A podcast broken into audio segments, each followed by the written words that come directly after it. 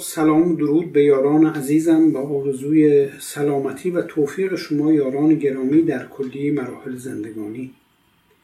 دوستان عزیزم بعد از انعقاد صلحنامه حدیبیه قرارداد ترک مخاسمه برای مدت ده سال ابو سفیان و یارانش در مکه یک جلسه بسیار مهمی برگزار کردند و اون شیخ نجدی هم که شیطان مجسم بود به جمعشون پیوست. و گفت خب حالا شما چی کار می‌خوایم بکنیم با این وضعیتی که به وجود اومده؟ به خاطر اینکه شما متعهد شدید که دست از جنگ با امت محمدی بکشید و از طرف دیگه پذیرفتید که اونها از سال آینده برای حج به مکه بیان و حتی اسلحهشون رو هم همراه خودشون بیارن. به این ترتیب زمینه برای افول شما در مکه و در سراسر شبه جزیره عربستان فراهم شده و ستاره اقبال امت محمدی که داره اوج می‌گیره ابو سفیان گفت حالا نظر خواهی می‌کنیم از همه یکا یک نظرشون رو بیان بکنن ولی معنی این سخن چیه؟ معنی این سخن در مورد بالا گرفتن ستاره اقبال امت محمدی یعنی چی؟ یعنی از گوشه و کنار مردم میرن و به امت محمدی میپیوندند و به ترک سنت آب و اجدادی خودشون اوامر و احکامی رو که رسول اکرم پیشنهاد می‌کنه و دستور میده قبول می‌کنند در امت محمدی بازه. هر کسی می‌تونه واردش بشه. و این بهترین موقعیت رو در اختیار ما قرار میده که ما هم به تدریج واردش بشیم. و وقتی که داخل شدیم در درونش اون وقت با شیوه های مناسب دیگری می‌تونیم زمام امور رو تدریجا به دست بگیریم. پیرمرد نجدی گفت همین راه حل.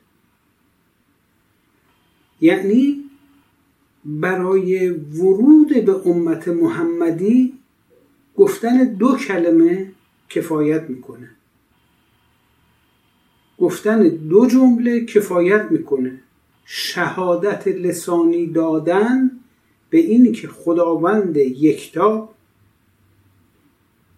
ند و زد نداره. لا اله الا الله والله اکبر که این رو ما از قبلم خودمون می‌گفتیم این مسئله ای نیست. ما می‌گفتیم خدا الله نام خداست و خدا اکبره از همه الهه ها بزرگتره از همه فرشته ها مقامش بالاتره از همه دنیا قدرتش بیشتره. اینو که خودمونم باور داشتیم. همین رو می‌تونیم تکرار بکنیم. پس باورمون اینجا عوض نمیشه. ولی این بار به عنوان اینکه داریم بیعت اسلامی می‌کنیم این رو بیان می‌کنیم میگیم لا اله الا الله و الله اکبر. و جمله دومم اینی که تا حالا نمی‌گفتیم و از الان به بعد خواهیم گفته که و اشهد ان محمدن رسول الله. این رو هم میگیم اما اینو لسانی میگیم. وقتی این دو کلمه این دو جمله رو به طور لسانی گفتیم داخل در امت محمدی میشیم. ما هم میشیم مسلمانی مثل سایر مسلمان. اون وقت خون و جان و مال و ارز و ناموسمون مانند هر مسلمان دیگری محترم شمرده میشه و دیگه کسی احدی حق تعرض ما رو نخواهد داد. اون وقت در اون شرایط ما شروع به یارگیری خواهیم کرد.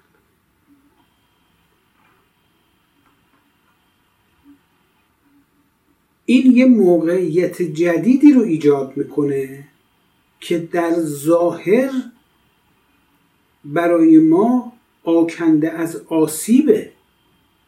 چون زمانی قطعا فرا می‌رسه که دیگه جایی برای بتها در کعبه نخواهد بود. جایی برای بتها در اطراف کعبه نخواهد بود. جایی برای بتها در مکه و در حول مکه در ام القرا و ما حولها نخواهد بود. در سراسر شبه جزیره دیگه نخواهد بود. اما این آسیب و تهدید رو ما باید تبدیلش بکنیم به یک موقعیت و فرصت مطلوب. بعد از این تاریخ که ما مشاهده می‌کنیم که امت محمدی به لحاظ کمی شروع می‌کنه رشد کردن و مسلمانان شروع می‌کنند به زیاد شدن. افراد مختلفی داخل در جرگه امت محمدی میشن و چون در عصر رسول اکرم زندگی می‌کنند و در محضر رسول اکرم میرن در مدینه اونجا نماز اقامه می‌کنند به ایشون. اقتدا می‌کنند. یواش یواش خودشون رو قاطی صحابه رسول اکرم هم جا می‌زنن. اما کاملا مشخصه که دست از باورها آداب رسوم و عقاید دوران جاهلیت نکشیدند. با همون پیش زمینه هایی که داشتند اومدند. و دقیقا ابو سفیان و یارانش می‌خوان از همین این موقعیت استفاده کنند برای تضعیف امت محمدی از درون توسط مسلمان نمایان. آیاتی که در سوره حجرات نازل شده دقیقا این تضاد رو باز می‌کنه. سراسر این سوره دستورالعمل به مسلمان هایی که لسانن وارد جرگه امت محمدی شدن. ولی از یک سو منت می‌ذارن به سر رسول اکرم که دیدیم ما اومدیم مسلمون شدیم. برای اینکه سبب قوت اسلام بشه. شما به جانب ما نیومدید. ما به جانب شما اومدیم. منت می‌ذارند. و از جانب دیگه وقتی داخل میشند می‌خوان از درون مانند موریانه این امت واحده رو متلاشی بکنند دست به جنگ روانی می‌زنند. یعنی شروع می‌کنند سایر صحابه رسول اکرم رو که همشون جانفشانی می‌کردن در راه ایمان به مسخره کردن. برای خودشون برتری جویی می‌کنن اونها رو تحقیر می‌کنن استهزا می‌کنن به تمسخر می‌کشن. بعد یه موج غیبت کردن و پشت سر حرف زدن رو به راه میندازن.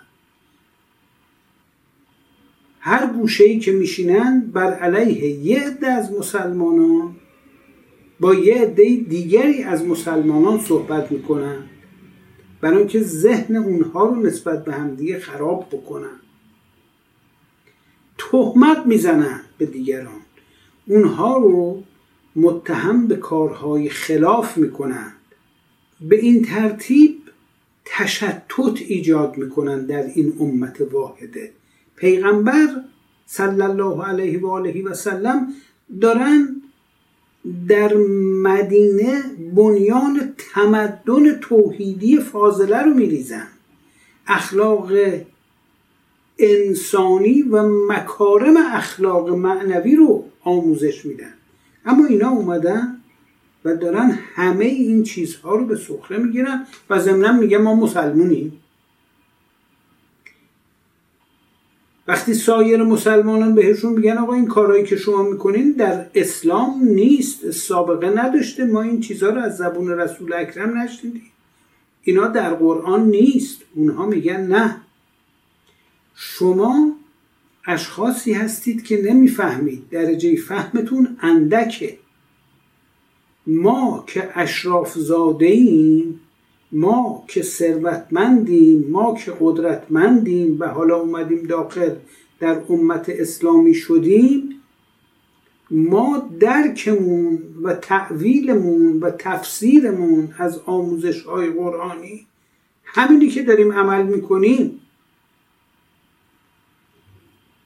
و شما باید به ما توجه بکنید. قرآن مگه نمیگین کلام خداست؟ خیلی خوب. این فقط داره توسط محمد صلی الله علیه و آله و سلم بیان میشه. محمد نیست که اینها رو انشاد می‌کنه و میگه. اینها ناشی از اندیشه محمد نیست که ما بگیم. او اینجوری میاندیشه. او فقط داره اینا رو بیان می‌کنه. به همین دلیل بر ماست که بفهمیم. که پیام مندرج در این آیات چیه؟ ما اینو اینجوری می‌فهمیم. اینجا تشتت ایجاد شد. آیات سوره حجرات به این امر برمیگرده. اینجاست که میگه قالت الاعراب آمنا. قل لم تؤمنو شما ایمان نیوردید کدوم ایمان؟ ولکن قولو اسلمنا بگید ما اسلام آوردیم. و لما قل الایمان فی قلوبکم. اون نور ایمان و جرقه معنویت در قلب های شما زده نشده. ایمان امر قلبیه. اسلام امر لسانیه. شما لسانا قبول اسلام کردید تموم شد. دیگه دعوی دیگری نداشته باشید انما المؤمنین توضیح میده که مؤمنین کسانی هستند که ایمان میارن. خداوند قلبشون رو امتحان می‌کنه به نور ایمان. نور ایمان در دلشون میجوشه و مجاهده می‌کنن در راه خدا با جان و مالشون. اینها هستند که اهل صدق و درستی هستند. یعنی شما می‌خواین دین رو به خدا تعلیم بدید؟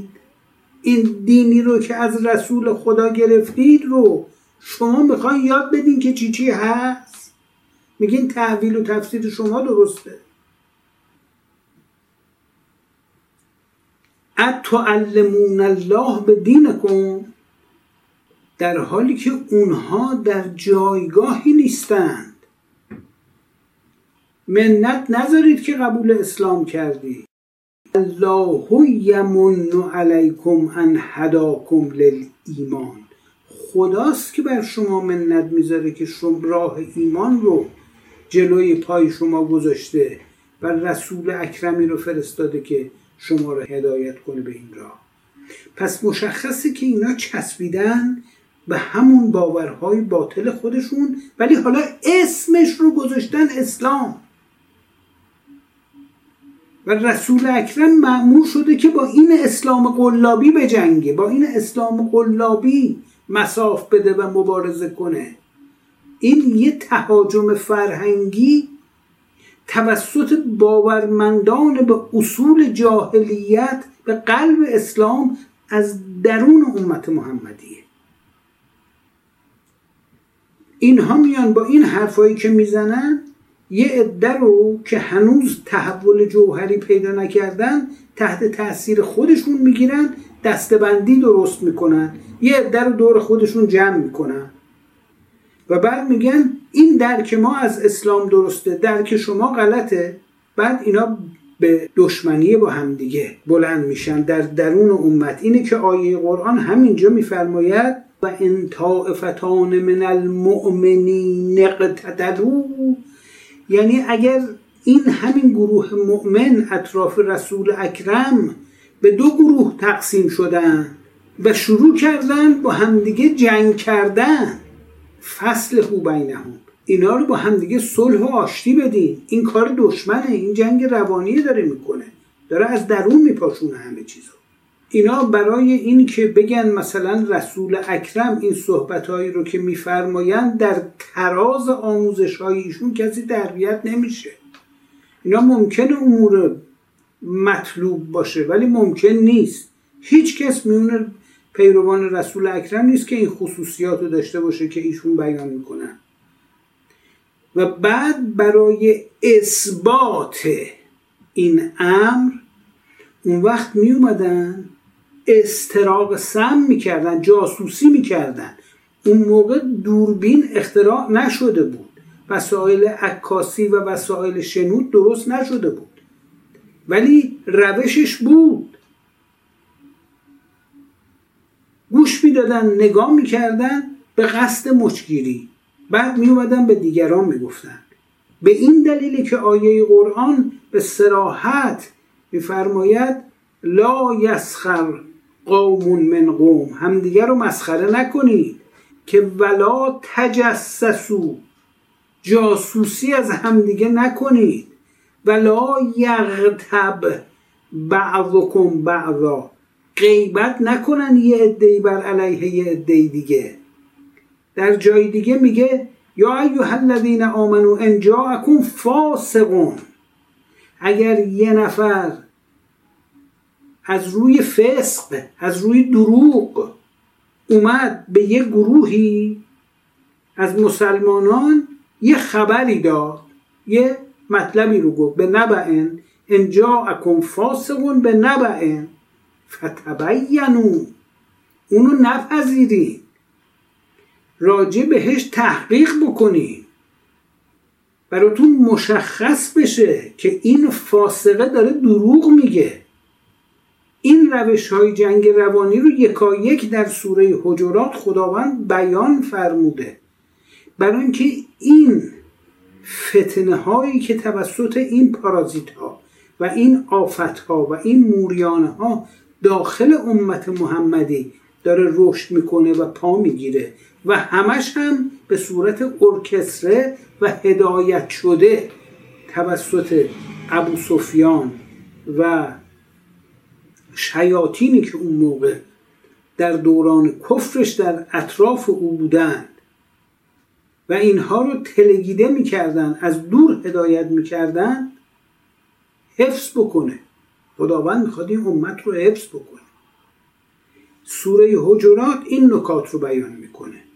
مجموعه سوره حجرات 18 آیه است. اما به تمام ترفندهای شیطانی دشمنان برای تخریب مدینت نبی تمدن اسلامی انسان تراز قرآن اشاره می‌کنه. هشدار میده و می‌خواد هر کسی رو در جایگاه ایمانی خودش قرار بده. مانع بشه که با جفسازی پرچم اسلام از دست رسول اکرم و صحابه ایشون خارج بشه. اینها ترفندهایی که با برنامه ریزی های دقیق کسانی که به عنوان مسلمان نما فرستاده میشن به درون امت محمدی به کار می‌گیرن که از سال دیگه که پیروان رسول اکرم برای حج به مکه میان و سالهای بعد و بعد پرچم اسلام در سراسر شبه جزیره بلند میشه چطوری این اسلام رو مهارش رو از دست رسول اکرم در بیارن؟ مانند اون درخت سر و عظیمی که نتونستن ریشش رو خوش کنن و ساقش رو بشکنن و اون نهال کوچک الان تبدیل به یک درخت تنومند برومند روینده و بالنده عظیم شده که ریشه هاش در اعماق زمین و شاخه هاش در اوج آسمانه و حالا اینا می‌خوان به صورت پیچک و چسبک این گیاه های روینده اجتثت من فوق الارض. ما لها من قرار به این بپیچن تا بالاش برن و اون رو خشک بکنن. تا ادامه این گفتار شما یاران عزیز رو خدای بزرگ میسپرم